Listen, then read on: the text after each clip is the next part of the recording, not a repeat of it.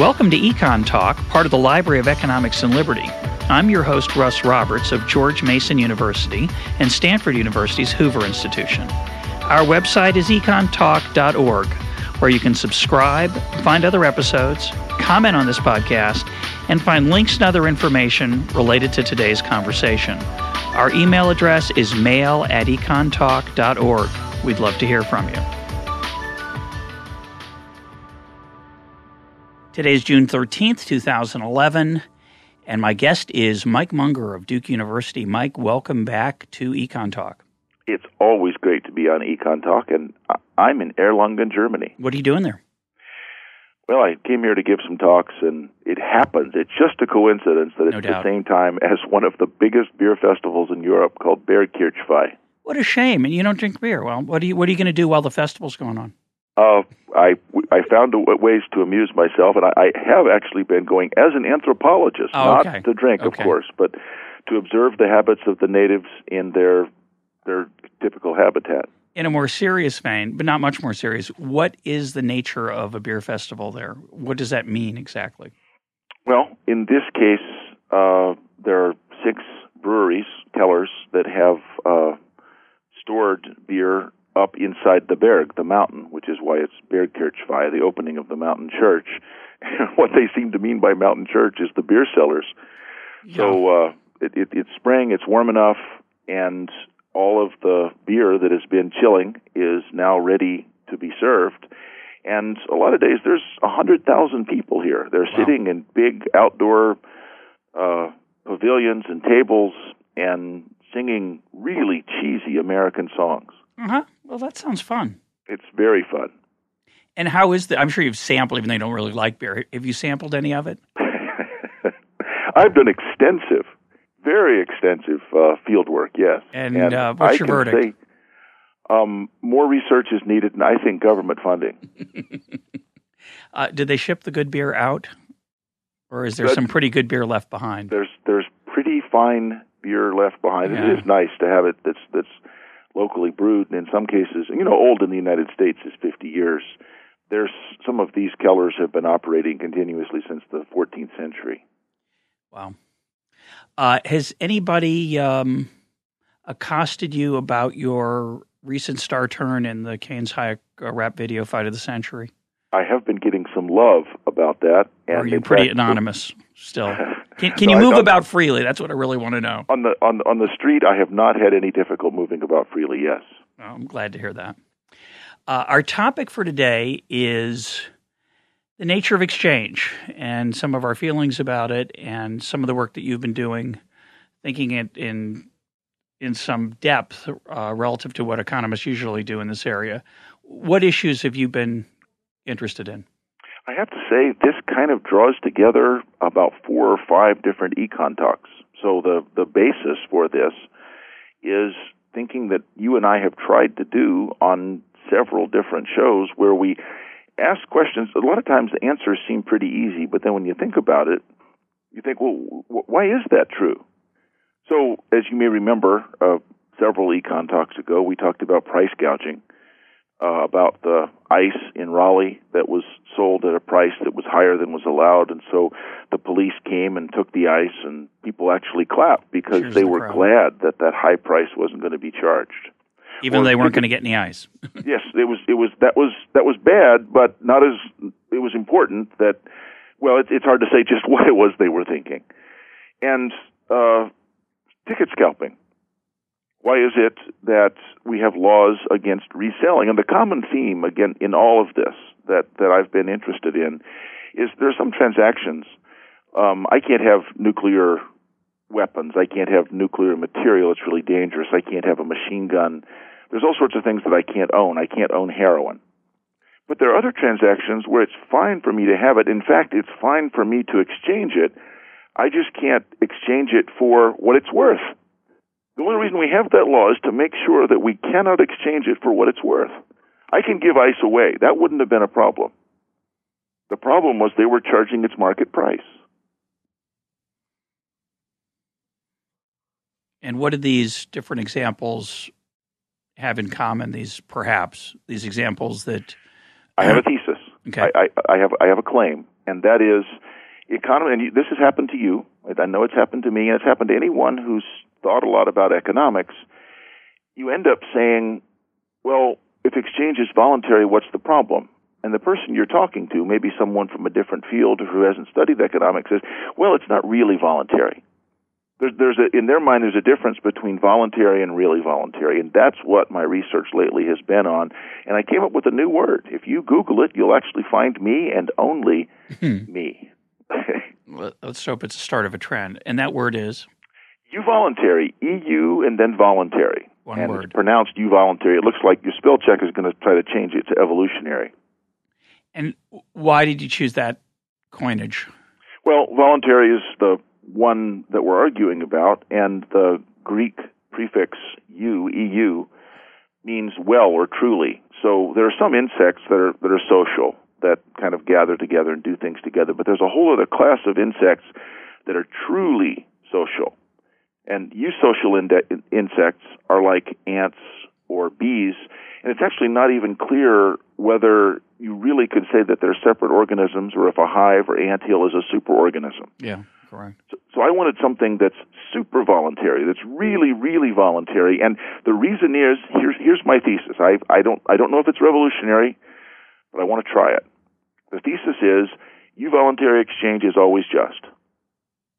No one can ever object, and the state would never have an excuse to regulate euvoluntary exchange. So it must be that all the regulations that we have, and in fact, all the moral intuition we have about exchange is that, well, that's not really voluntary. So, two things that come to mind.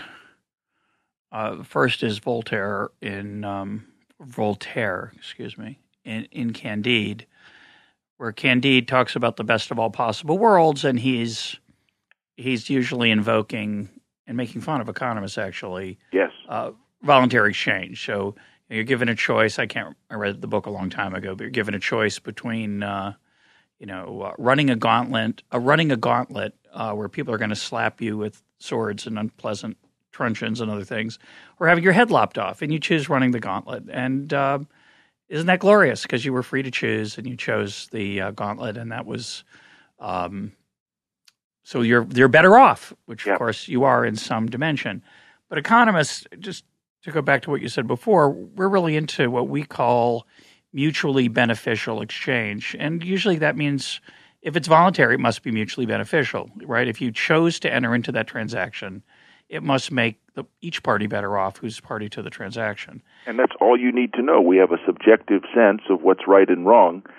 And so the very fact that you did it voluntarily means that it must have been beneficial.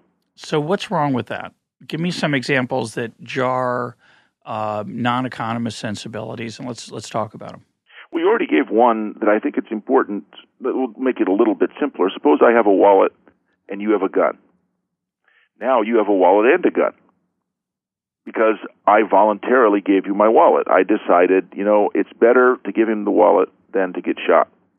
Now, in many senses, that's voluntary. Now, Absolutely. it takes, it assumes that there's a distribution of uh, power or uh, income, let's say, that is not protected by property rights. It's only protected by force.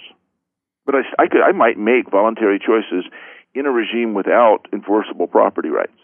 So economists, first of all, start by, by they, there's some underlying things they're going to assume uh, happen, are sort of a context that provide uh, background for exchange, and one of those is property rights. You can't just take something from me by threatening force. So whenever we say something's voluntary, we're ruling out all of the Voltaire example. We're ruling, ruling out the, the, the guy with the gun and the guy with the wallet. But even then, there's a lot of things that we think are not voluntary. The biggest example, probably the one that almost everybody agrees about, is blackmail or organ sales. Well, let's start with blackmail. So blackmail is um, I know that um, that you've been drinking in Germany. and, and, and my wife must not find this right. out. Right. And so I tell I call after the, we finish this podcast I say, "Mike, you know, if uh, if you don't send me $10 uh, a week uh, for the next uh, 2 years, I'm going to I'm going to send your wife a copy of this call via. Yeah. And um, most people would say that's repulsive and horrible. You know, it's not unrelated to various um, views we have on privacy, obviously, which uh, some people argue, well, you know, if the only reason that people want privacy is to hide inappropriate things, and if you do something inappropriate, it should be public. Uh-huh. So, so if if Mike, if you knew I could blackmail you in advance of uh, of of your trip to Germany, and you first you wouldn't tell me, and maybe you wouldn't even go drinking because someone else might see you there, take a picture, uh, and you'd be in trouble with your wife, and so the blackmail is actually a good thing. Would be some argument. Well, Stupid argument, in my opinion. But the, it's a it's a that's a possibility that that blackmail might in actually enhance. But notice the, the interesting thing about the transaction. Suppose you didn't say anything about the ten dollars. All you did was call my wife. Uh, I think Mike has a drinking problem. He's been drinking in Germany. No one would complain. There's nothing wrong with the transaction. The problem is charging for it. and why is that? You have information that you're allowed to exchange. You can do that. And in fact, people might say that it was admirable and you were honest.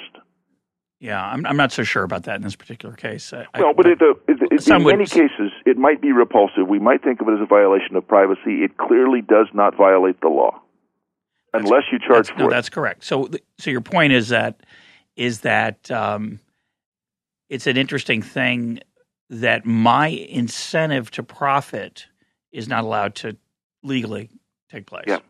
Well, but suppose at the last moment before you called my wife, you said, "You know, I sort of feel bad about this.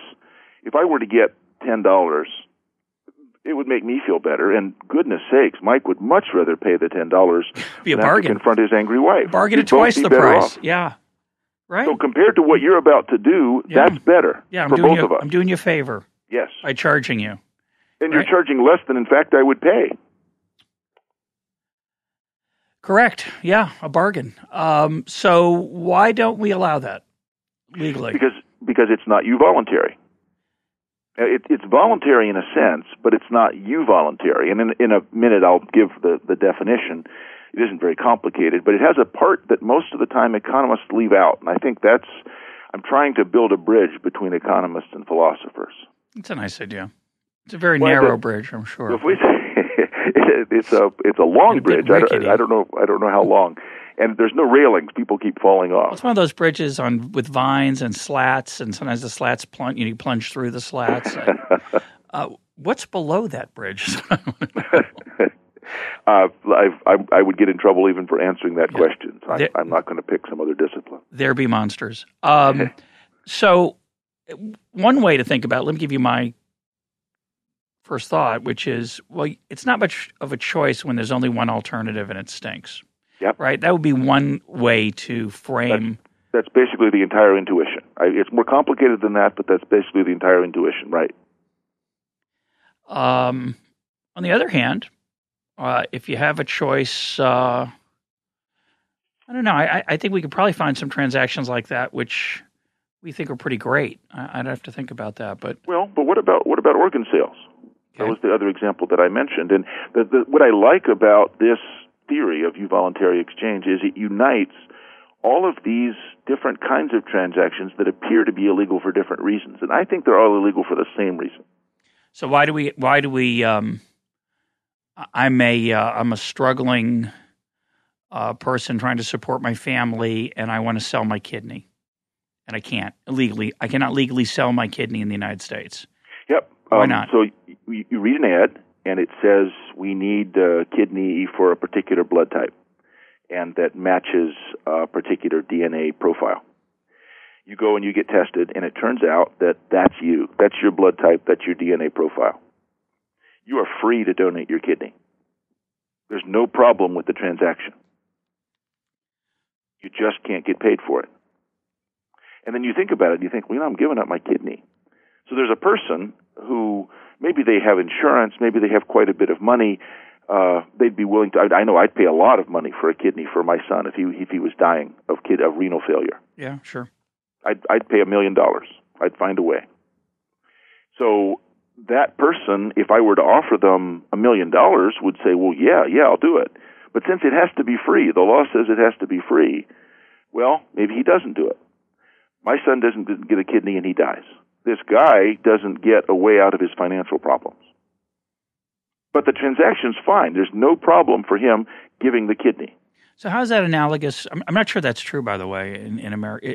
Can, I'm not sure you can earmark a kidney now, but it's certainly of a different nature of a problem than the selling of a well, kidney. Well, they, they do the, the. I chose my example kind of carefully. They're asking for.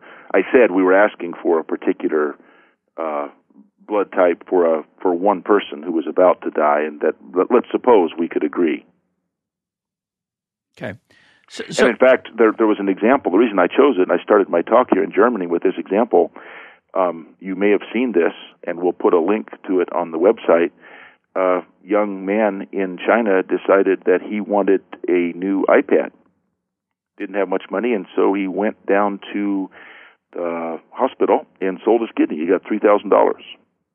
Came home with a new iPad and a laptop computer. His mother asked him where he got the money. He was kind of sleepy. Uh, she wasn't happy. Right. So why is that like blackmail? I have information. Uh, it's mine in the blackmail case. There's no problem with you giving it to my wife. She wants it. But there's a transaction that makes both of us better off instead of that bad thing. And that transaction is outlawed but there's no problem with you giving the underlying commodity. You just can't charge for it. And it's exactly the same with a kidney. So I can give the kidney, but I can't charge for it. And the fact that I can't charge for it makes something worse happen because the exchange is not consummated. Everyone's worse off. So there's there'd be two ways of thinking about why these are, are outlawed. One would be uh, some sort of efficiency slash uh, meta efficiency, something simple like we think this is bad and we don't want there to be very much of it. And we know that if we allow these market transactions, there'll be more of it than there otherwise would be. Okay? so we think it's bad for blackmail, but of course we don't think it's bad that we sell that people have organ transplants. So it doesn't really work so so well there. So the second argument would be, and I'm going to these are my I think these are the casual intuitions. I want you to try to give me the uni- you can give me the definition and try to unify them. The second definition argument would be uh, there's something morally repulsive about bringing money into a bodily transaction, an organ transaction. This is it, it's slavery. It's undignified. It it, it, it ruins human dignity. there's something um, they don't go together. We want to mm-hmm. keep these outside the commercial sphere. Question is why. Of course, we sell our time we sell our labor, which is uh, clearly something bodily. Uh, but I think most people, when they they just get a they just go yuck. Uh, yep. Non-economists, economists go, it's great. We need more kidneys donated, yep. so let's create an incentive. Most people say, I'd rather there be fewer kidneys, but they not be sold. There's also an idea in the back of the mind, somewhat like the blackmail example, that blackmail is bad. You shouldn't. You just shouldn't do it. Yeah. And donating kidneys is good, and you should just do it. And the fact to just be done. And the fact that the monetary incentive could create more of it, I think, disturbs people. They they uh-huh. wish the world weren't that way, and uh, they'd rather have a bar, a legal ban on it, and let's and let's cheer people on to do the right thing without the money, yeah. and we'll try harder that way. But that's not your argument. Uh, exactly. That's, that's, actually the sort of arguments that I always encountered, and I found it unsatisfying because um, the the ice example you may recall, the, some guys came in to sell ice in Raleigh. They were free to give it away, and most of us think you shouldn't take advantage of other people's misfortune, so they should have given the ice away. Of course, the problem was you'd need an awful lot of people to come in and give ice away to to mitigate the problem. The only possible answer is if you're allowed to sell it, a lot of people might come but because there's an anti gouging law, they don't. So again, you're free to donate the ice, you just can't charge for it. That means that the transaction doesn't take place, and the result is that on its face, people seem to be worse off. Well, here's what I think the problem is, and that is that we, we have the idea that exchange that's not truly voluntary should be restricted by the state and you really put your finger on something important. but I think it's a confusion that I've only just recently start, started to understand. So the the original example about the guy who was going to sell his kidney, let's suppose his daughter needs twenty thousand dollars for some medicine, or otherwise she's going to be very sick. Uh, but if he sells his kidney, he can get the twenty thousand dollars, and he can get the medicine for his daughter. Well, we think that's not right. He shouldn't have to do that.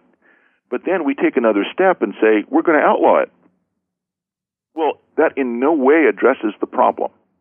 Right, at all. It actually makes him worse off. But we have this sense that that transaction is wrong. What we're really objecting to is the underlying pre existing distribution of wealth and power. That's why euvoluntary exchange is an important concept. So I want to say truly voluntary or euvoluntary exchange is always just. But what if exchange is not euvoluntary? It violates a moral intuition that many people have. Maybe it should be illegal, but even then, exchange that is not euvoluntary often helps those who are least well off. It helps those who are least well off. Only people who are desperate are the ones who would try to engage in that kind of not euvoluntary exchange. Well, I've used the word a bunch of times. I should define it. Yeah, go ahead. Um, first, I would use for, for exchange to be truly voluntary. We need the common law conditions for contract. You have to be of age. You have to be competent. You have to be you have to be informed. So there's there's no fraud. I don't say I'm selling you a car and there's no engine. Um, we have a convention of ownership and we have a convention of transfer of ownership. So we all know what that means. We all agree about it. Second, and this is a strong condition, but th- there's no later regret. I can't make a mistake, or I can't be a problem with time consistency. You, you, you've seen me, Russ. I'm a large man. Sometimes, if I buy a donut and eat it, I think, why did I do that? If I drink too much beer, if I'm a heroin addict, if it's something that I do, but then later I think, oh, that that I I didn't that, that was wrong. That's not euvoluntary because there's some compulsion or mistake that I've made. Interesting. Uh, although I just just for the record, uh, large isn't in donuts. I don't think that really captures the issue, but I just want to carry on. It. Well, I, I said heroin addict. Yeah, well, okay, but the donut thing because I drew, I pulled me up short there for a minute. you're you're, well, you you're, you're you have a large frame. Yeah, I'm, I'm big boned. Yes, exactly. I would not say you look like, say, uh, Wimpy in the in the Popeye cartoons. Or, I, you know. I, I appreciate that, okay. Russ. I, I've always appreciated you, and I don't say it enough. Carry on. Third, no externalities. Um, obviously, if I do something in a transaction that affects someone else without their permission, it can't be voluntary. So the all of the participants and those affected have to have given their consent, or be irrelevant because they're not affected. Yeah, the, because the effect is 0 they're not in there. Yeah. And you know, instead of zero, it could just be negligible. I don't know. I, if I smoke a cigarette in the next county, maybe you really care about secondhand smoke, but it's, there's a, a threshold. Okay. Fourth, no duress or force saying that you must act or pay. Okay. So I, I can't be holding a gun to your head because that's obviously not euvoluntary. Here's the new condition. Because all of those are probably things we would have had before. Except for the regret, which I think is pretty interesting. And well, I, I, I added that because people add, people want to say, you know, you're, there's compulsions, there's advertising, and so what I what I want to do is kind of an exercise in question begging. I want to say let's put a wall around the things we all agree, even philosophers who hate markets, everyone would agree that it's voluntary. I, I, I, didn't mean to say philosophers, all of whom hate markets. No, even someone who has deep questions about markets would agree that this is really voluntary. So I, I just can't help mentioning Elizabeth Taylor, who passed away recently. How many times was she married to Richard Burton? It was it was more than more than once. They they got together and separated a couple of times, and I think they were formally married and remarried two or three times. Which is, would you call that euvoluntary? I mean, obviously, they had some regret at some point, decided to end it, but came back anyway. But that would be sort of a compulsion, perhaps. You you, you are interested in this regret thing, aren't you? No, yeah. it fascinates me. I think it's a deep uh, the the challenge of imagining how you will feel in the future. Yeah, and I'm taking that into, it's a rational expectations condition. So the it's voluntary in the sense that I'm really, really informed, not just sort of common law level of informed. Okay, and now the new condition. The extra, now uh, the even- new condition. yes. I, I built it up so much. I'm sorry. I, it's not that big a deal. I wish we had some musical background, some horns, at least a drum roll. Go ahead. up at the up at the Bergkirchweih, they're I think they're they're playing bad American sing along songs. We, we could have a recording of that. That's a terrible sign, by the way, of, of uh, right of, of cultural homogenization. You'd think they'd be polking and, and singing German Sweet beer songs. Caroline. Ba ba ba. Red all, Sox all night. I, I was it was a nightmare. Red Sox fans everywhere rejoice. Yeah, it's it's it's become a Red Sox anthem. Um, Yeah. And, and as we uh, I you know I, I laugh. It's really fun. Okay, carry on. So let's hear it. we'll, we'll, we'll try to come back to the subject. Yeah. BATNAs. Now that that sounds like the thing that Luke Skywalker cut open and crawled inside on the ice planet Hoth. I realize. What was it again? BATNA. Spell it. B A T N A. Okay. And it's an acronym. Okay. It's the best alternative to a negotiated agreement. Okay. And what does that mean? B A T N A, the best alternative to a negotiated agreement. And uh, transaction is not euvoluntary if the disparity in BATNAs is too great. Now, all a BATNA is, this is some the uh, people at the, the Harvard uh, Kennedy School of Government came up with this idea because you need to capture how much I need access to the transaction. And so it's my next best alternative. So if I'm walking, if I'm going to a grocery store and I have my cart and I think, oh, we need some water, I look and bottles of water are uh, on sale for a thousand dollars a bottle. I just laugh. I assume it's mismarked or that that's stupid. I go to the, and I go to another grocery store and I get them for 99 cents like always.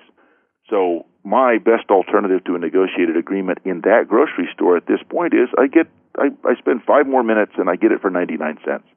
That's fine. But suppose that I have in my pocket $5,000, I've gotten lost, and I'm wandering in a desert, and I see like a vision coming over the hill. Tony's Taco Truck. Tony's Taco Truck has a sign on the side, and it says today's special: three tacos for five dollars, and there's a drink special: one bottle of water for a thousand dollars, or three bottles for twenty five hundred. I say, Tony, what are you doing? I'm I'm, I'm dying of thirst here. Even even "Well, even better, by the way, is he, he sees you and then he changes the sign. It, it said something before, but he's Yeah. he's put the three for twenty five hundreds is is new. it was two dollars. Yeah, go ahead. he, well, it's the he's he- he's decided somehow what to charge, and it is based on the con, on the condition. There's no question. You know, when he's in town, he charges a different price than when he's roaming the desert looking for someone who just might be running out of water. Right. So he's clearly trying to take advantage of my desperate position if he finds someone like me. So he asks, "Do you you have the money, right?" Yeah, I do. In fact, I, I but I, I don't want to have to pay that. All right. He starts the car. I- Wait, wait, wait, Tony. All right, I'll have the three for twenty five hundred, please, and throw in some tacos. uh, that's not euvoluntary because the disparity in BATNAs is enormous. For me, not having access to that exchange means that I'll die of thirst. For him, yeah, it's, it's a little bit of money, but he goes back to the city. It doesn't change very much. So power in economics is an enormous disparity in BATNAs. And it, that happens anytime when you have monopoly power. But it, we, we worry about it, not so much about monopoly power. I don't care that much about the fact that I can only buy iTunes from Apple because there's some other things. If I really care about iTunes, though, I'm stuck. But the, my BATNA, the best alternative is I'm not going to die. I'll get music somewhere else. In the case of Tony's Taco Truck, though, when I'm in the desert, the disparity in BATNAs is enormous. And I'm arguing that it's that disparity in BATNAs that makes us say those transactions should be outlawed. Let me just ask a technical question.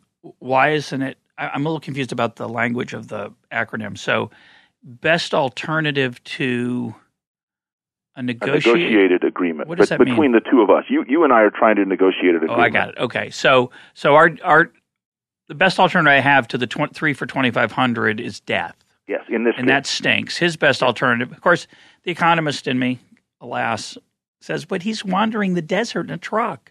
He's got a lot of expenses, so you know it could be that that his margin is quite low, right? It could be he's barely profiting from this, but even in that situation, you're suggesting, and I think every, a lot of people would agree, especially non economists, there's something alarming, disturbing, um, uncomfortable about. I'm just saying it's, it's, it's not euvoluntary. Cause, cause now, the, there's no way it should be illegal. But it probably would be, which means that he isn't out there roaming in the first place, and I die. So, just like the ice, the fact that we make the transaction illegal means that there isn't any of it because you don't get the supply response. Yeah, in all these cases, um, whenever we talk as economists and non-economists about these sort of situations, I want to bring you, challenge you with a couple of examples in a minute, uh, where I have encountered these kind of conversations. When you confront the person who wants these transactions to be legal with the with the fact, which they'll often accept, that you're going to make the people involved worse off, I think the usual reaction is, I don't care. Mm-hmm.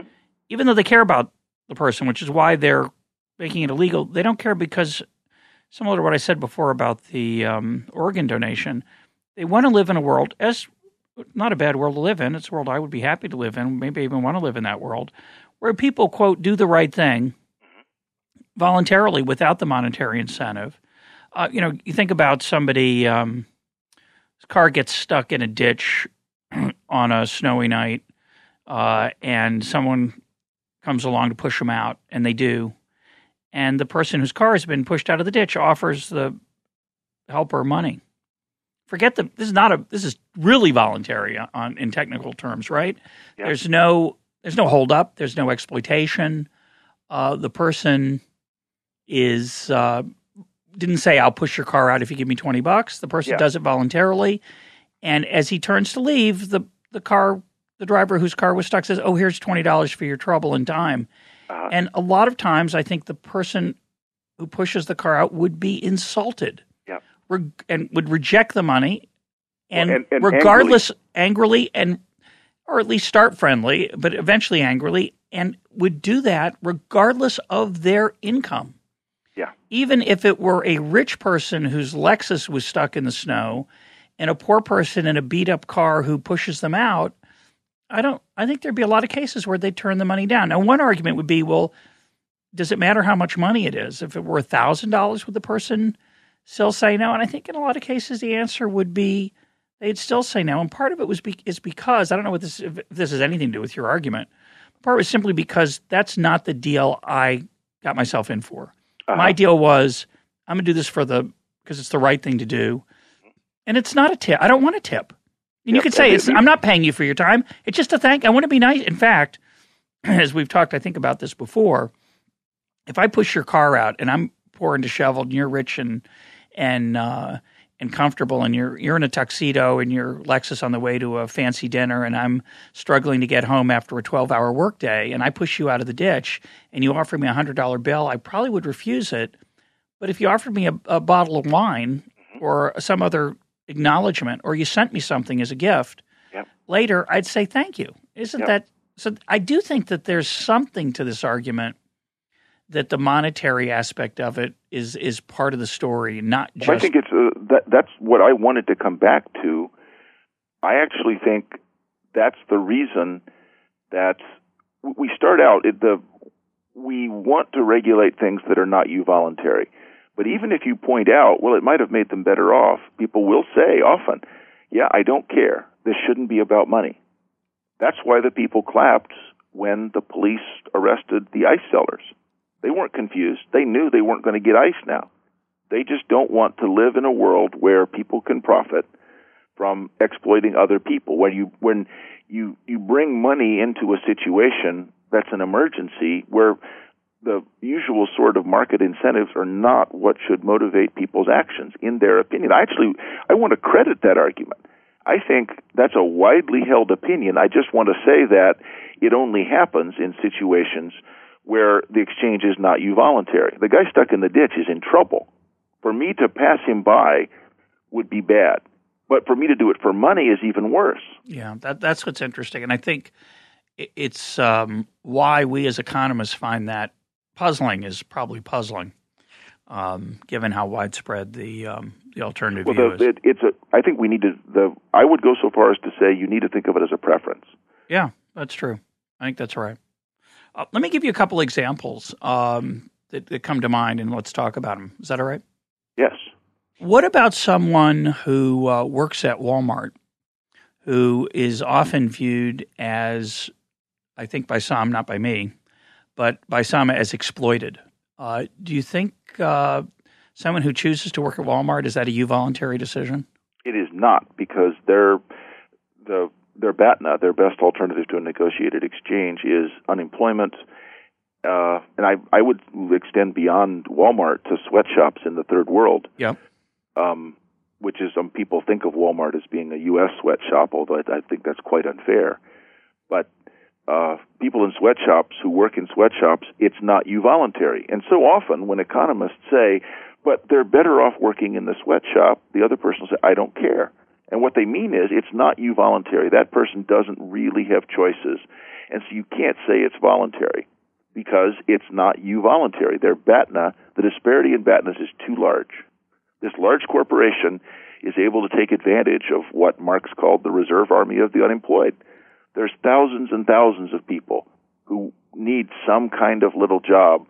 They don't, people don't have very good alternatives. Okay, I'm going to challenge that, and I'm going to push you to I'm just saying that's what they believe. Well, I'm going to push you to clarify the definition there. So, why is my ba- I, am first of all, I earn more than the minimum wage at Walmart. I might make nine, ten dollars an yeah, hour. I, I switched. I, I, switched to sweatshops. Yeah, we'll come back to sweatshops maybe in a minute. But I'm a, I'm a Walmart employee. I make ten bucks an hour. I can make ten bucks an hour in a lot of places.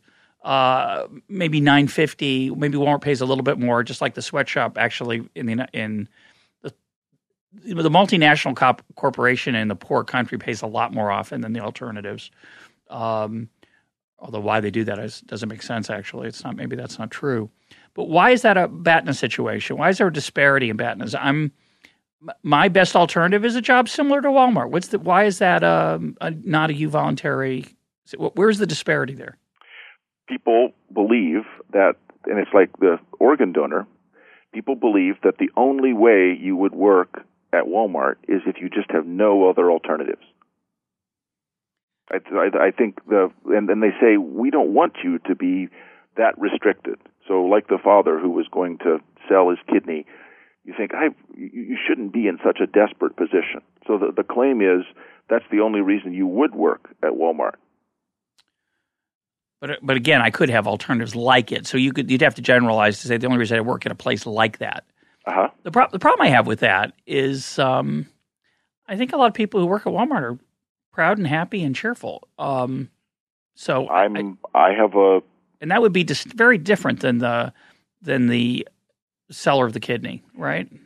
A lot of the people who object to Walmart have never been to Walmart and actually can't imagine since yeah. they've been academics all their life. They can't imagine having a real job. How degrading that must yeah, be. Yeah, right. So I, I have very little sympathy with the argument for Walmart. I think it does work better for, and when, and no one I don't think is suggesting that uh, we should outlaw jobs at Walmart. They they'd like to find some way to, to, uh. to hurt them, but no, they do. They they actually they make it hard for Walmart to come to their area. The problem I have with that general argument is it's usually a response to union pressure, which is and propaganda, which is encouraging people to feel that way about Walmart, whether yeah. it's actually true or not. Uh, so, so, what I'm what I'm saying um, is that self-interested propagandists spread a hatred for Walmart.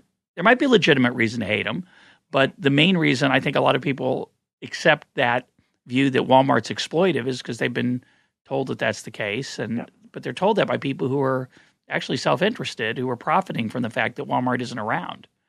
So, well, the, the other kinds of transactions for for organ sales or for to a lesser extent to working in a sweatshop where we would want to outlaw it. Um, the, the the claim, and I'm I'm pretty convinced of this. I think I can document it. That I have to change the language a little bit, but what people are saying is you would only do that if you don't have any alternatives, and so we should outlaw it. That's basically the same as saying it's a disparity in BATNAs. Yeah, I think that's I think there's something to that. Um, Let me tell you a story. I don't think I've told it on the program before, but it's a story I tell a lot when I speak because it was so illuminating to me. I once taught a group of uh, social work graduate students economics.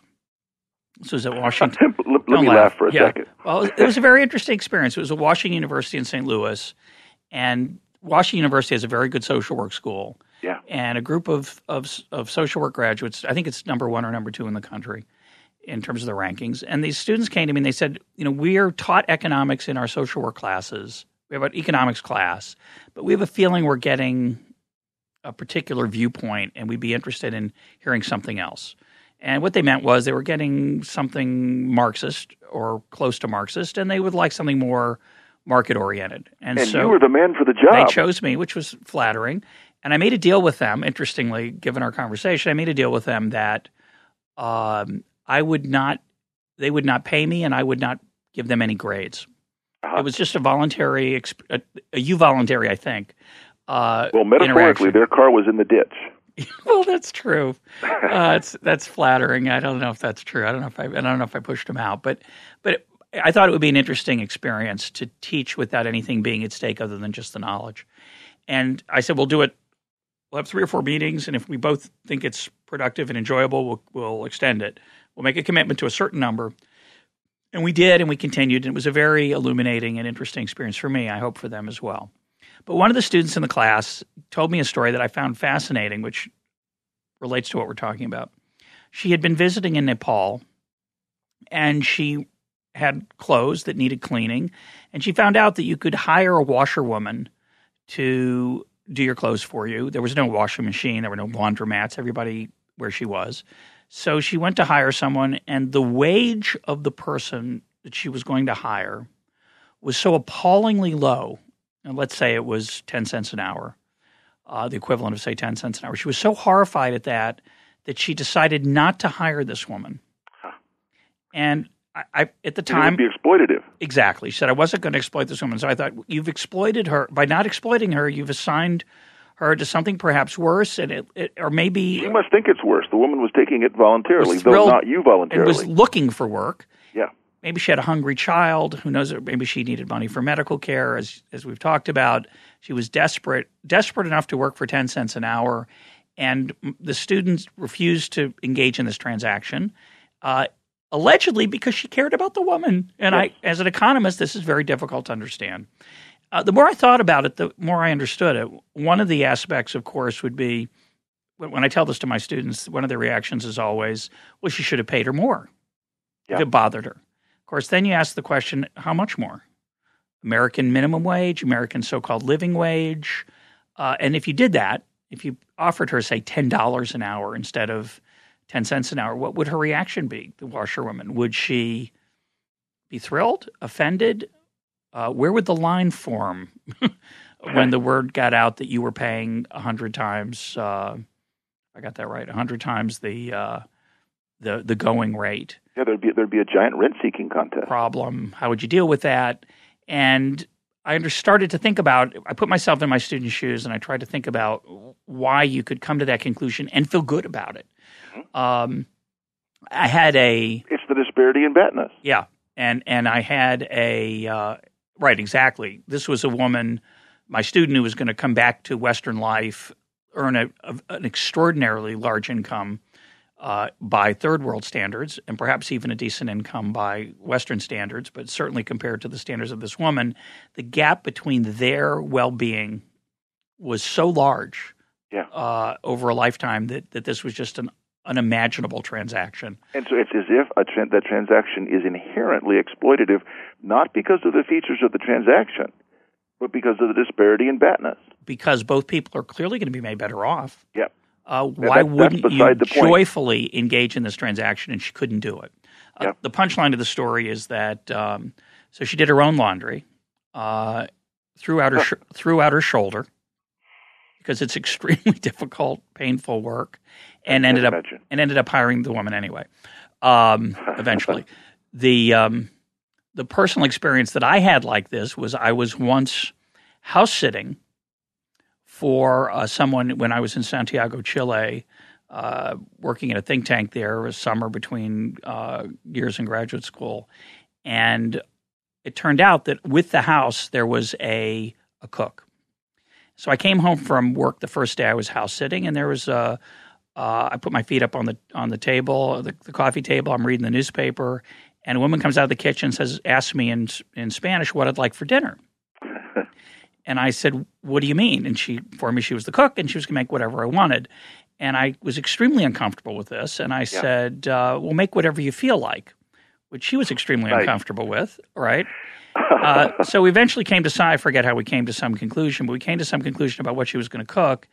And she's in the kitchen cooking. I'm in the living room reading, and I realized this is making me uncomfortable. Yeah this woman's cooking for me who actually who I'm only implicitly paying. And I went into the kitchen to chat but with she, her. She's being paid. She was being paid, but in a obviously a very small amount. Yeah. Uh, I went into the kitchen to chat with her, which totally violated the social norms. She was very yeah. uncomfortable, and we proceeded to have a awkward conversation uh, in very bad Spanish. And she, I, I asked her what music she liked. She liked Frank Sinatra and Julio Iglesias. I came to like Frank Sinatra. This Never, is painful just to hear this. Well, the next part was the more interesting part. I asked, I thought, well, sports is something people have in common. I asked her what her favorite uh, football team was, her soccer team. I, I bet she was a Colo Colino. She was. She rooted for Colo Colo, which is what the poor people in yeah. Santiago root I mean, for. You can you can see that coming. That's and of course, all my friends rooted for Universidad de Chile, the University yeah. of Chile, or, or Católica. Yeah, but it turned out University of Chile, and I have to I have to mention I, I think I've said this before, but what I loved about soccer in Chile is that when my friends told me they rooted for the University of Chile, that was their favorite team. I said, "Well, uh, how is it tied to the university? There is a yeah. place called the University of Chile, Universidad yep. de Chile." I said, "What's its connection to the university?" And they said, "Well, there isn't one." I said, "Well, what do you mean?" Well, they just use the name of the school, and I thought, how nice because in America we pretend yeah. that the people with the name of that team are associated with the school. In fact, they're kind of just like employees, unpaid employees in college. But here they um, they actually totally sever the connection, and they just, just use the name of it. Name. Right. It's just like the Duke University basketball team could be like the Celtics, uh, which they kind of are. Mike just thought I mentioned that. Yeah. But anyway, I, I realized again the disparity in our lifetime situations was just inherently uncomfortable. I did not like this woman cooking for me. And, and you felt the discomfort. You felt you were exploiting her somehow. You of all people, right. Russ. And I was trying to soften that by chatting with her as if that yeah, was like going to help. Yeah, like that was going to help. Uh, oh, good. He came in to chat with yeah. me. Is he, is he going to grab me? Well, not just that.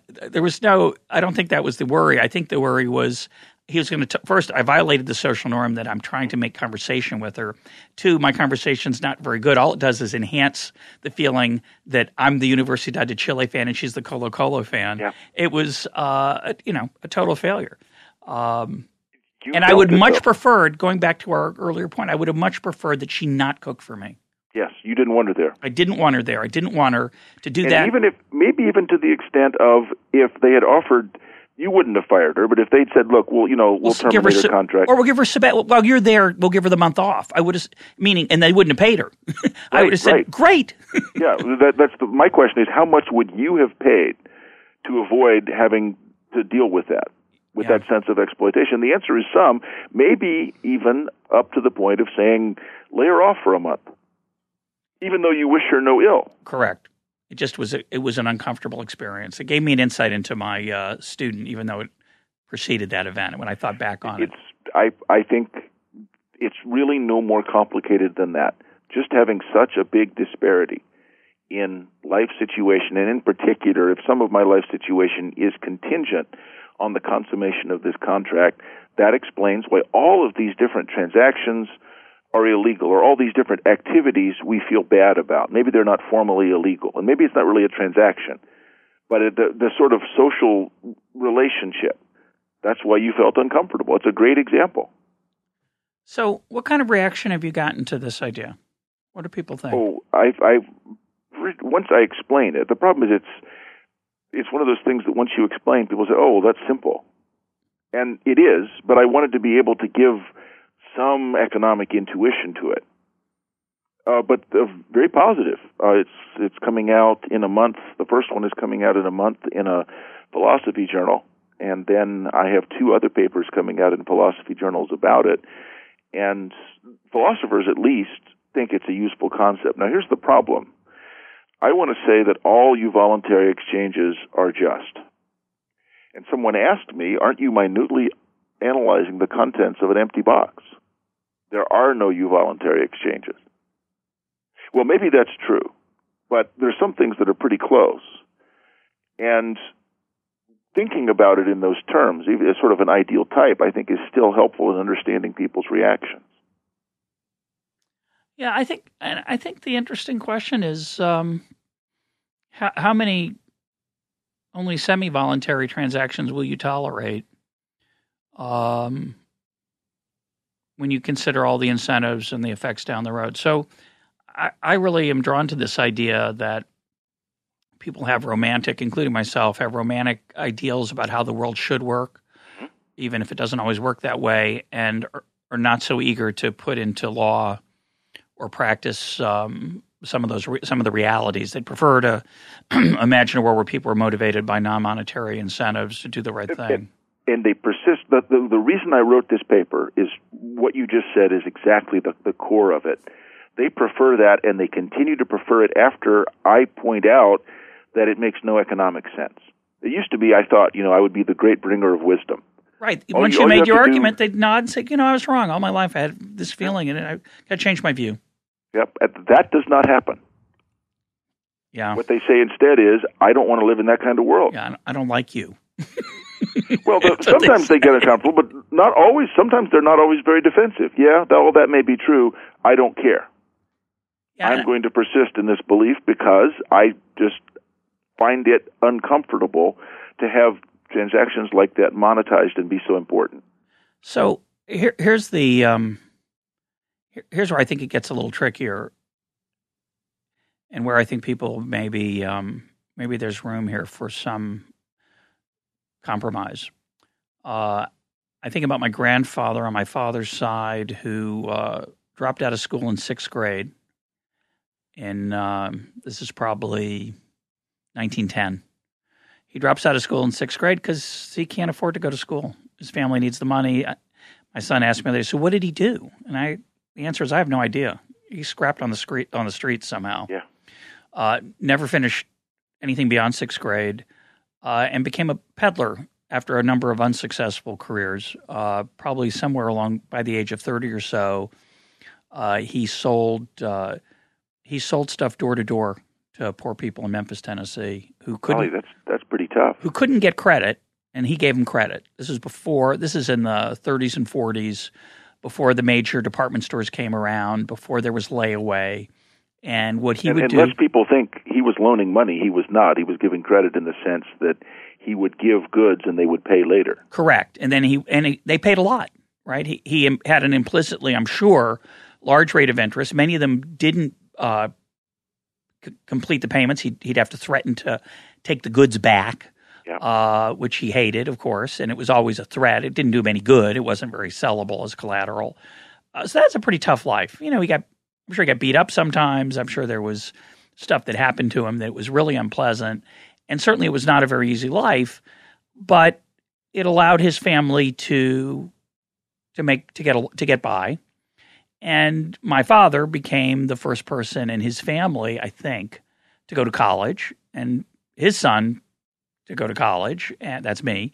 And and I have a very very very different life than my than my grandfather, and I think my grandfather's pretty happy with that deal. Um, it, it's it's not at the time it wasn't fun, but it was part of a dynamic set of incentives that, in a growing economy, allow people and their and their kids. I'm thinking about immigrants now who come to America. It's the, the immigrant story. Yeah, who come to America my grandfather was born in Philadelphia, but it didn't matter.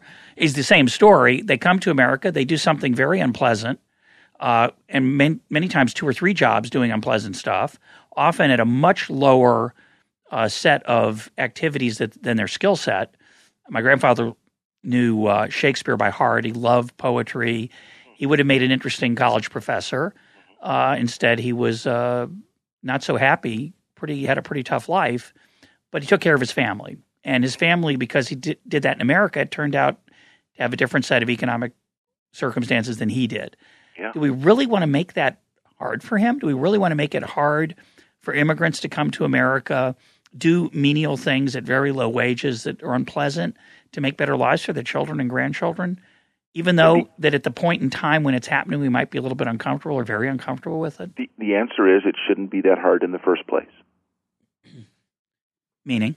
It just shouldn't be that hard in the first place. Um, people who have this sense of what he did was not euvoluntary, it, it shouldn't have been that hard in the first place. The state or someone should provide uh, an ability to make sure that education and other things are provided. He, he shouldn't have had to work so hard. I see. So he should have had. We should have helped him avoid those choices. Yeah, and the the guy in India who has to sell his kidney to get medicine for his daughter, he shouldn't be in that position. We should make sure that he has access to medicine. It's a, so it, it's a false dichotomy to say should we allow this person to make a choice that makes him better off or not.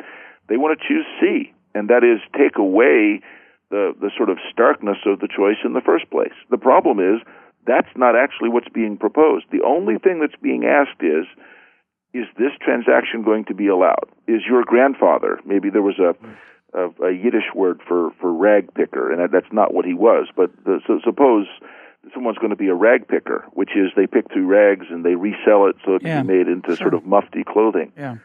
Uh, should we outlaw that profession? Because it's undignified.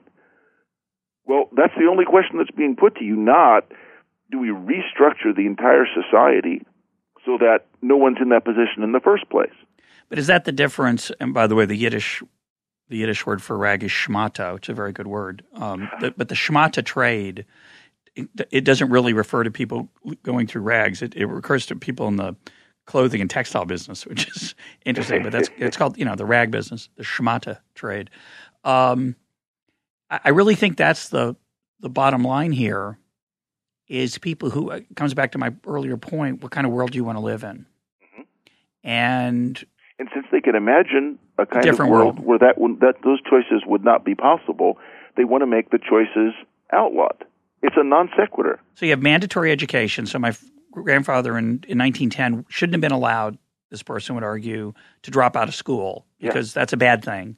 Uh, they should be forced to stay in school, and they're, even though their family is going to be hungrier than they otherwise would be, and maybe desperately hungry. Um, and we need to create a world where that person doesn't have to work at 12 years old. Yes. Um, and I think the economist's answer is we don't know how to create that world in 1910. We didn't know how. And the economist would say, B, and you make it worse by outlawing that activity, by saying that you can't. Since you think you shouldn't have to, it's a mistake to say, then go and say, well, then you can't. Those are different things. what do you think the philosophers would say? You um, talk, they- any of them talk about they- these things? Yes, and they they agree that it is an important point that that that distinction is a useful one. It's a small distinction, but it's a useful one. So the the what I want to argue is euvoluntary exchange is always just. There's relatively few euvoluntary exchanges, and they're uncontroversial because no one worries about them. What about the situations where exchange is not euvoluntary? Understanding that that's what we're worried about may help us diagnose whether those sorts of transactions actually should be allowed because in many circumstances that's the only thing that the desperate person can do to better their lot in life and maybe have a better life for their children. Yeah. It's a tough one. What about the regret issue? Should um, you know, we ban trans fats? And again, a lot of these are often some of these are so-called do-goodisms. Some of them are, as uh, as as I suggested in the Walmart case, uh, it's, it's a bootlegger and Baptist argument. It's somebody pushing their own self-interest, cloaking it in in uh, in kindness. Um, should we Right. ban should we ban donut sales? If should you have to come when you come through the door? Uh, should you have to get on a could do- scale and, and they take your height and weight? And, You can you can do what Cass Sunstein suggested and just make it a little bit harder and try to have libertarian paternalism by the ideally you'd like to know what people actually want, but what Cass Sunstein would do is try to guess what people should want if they were as smart as Cass Sunstein, which of course is not very easy. Yeah. Well, the problem I have with that, as we've talked about when we had Ed Glaeser talking about. The problem I have always is that the people who would say put the donut shops way out of town. That would be one way to do it, right? You put the you, are allowed to have a donut shop, but it, but it can't on the fifth be floor. There's no elevator. Yeah, and it or it can't be too close to a population center. You have to Uh-huh. drive out into the countryside. We're going to increase transactions. costs. Exactly. Well, that's the argument usually. Um, my problem with that always is that the people who have the power, if you give people the power to, to nudge that way, you um, they're not going to always respond to what's best. I don't care how smart they are. They're not going to respond what's best for Mike Munger. They're going to respond with what's best for the person with the power, and that's not usually going to be what's best for Mike Munger. But that the the the problem with regret is you're already saying that people can't make their own choices correctly because they're consistently going to make choices that they later regret. I just wanted to I threw that in there because it I want to get agreement from the philosophers that okay, if that condition is met, then it really is true. Fair enough, it's voluntary. But I, I think that even if the regret condition is not met, generally that's not something the state should interfere with. Yeah. Um, we're almost out of time. Is the beer festival over? Nope. Um, it it happens that it uh, I'm leaving well before it's over. How do we explain that?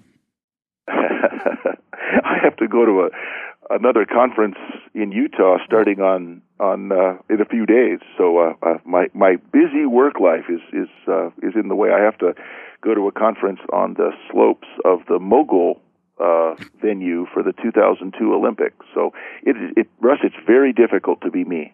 Well, I was going to say I I don't know which is more euvoluntary. Uh, you leaving to go do that, or you staying behind uh, because you're constrained by the regret you're going to have later about all. I don't know. It's it's complicated. Well, I wish you safe travels, Mike. Th- thanks very much, and it it was as always a great pleasure to be on. My guest today has been Mike Munger of Duke University. And where are you right now? What university have you been at? Friedrich Alexander University. Yes. Uh, thanks for being part of Econ Talk. Talk to you later.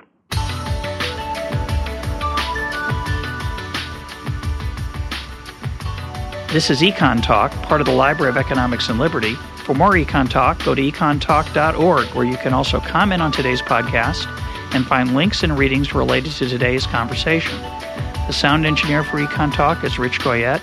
I'm your host, Russ Roberts. Thanks for listening. Talk to you on Monday.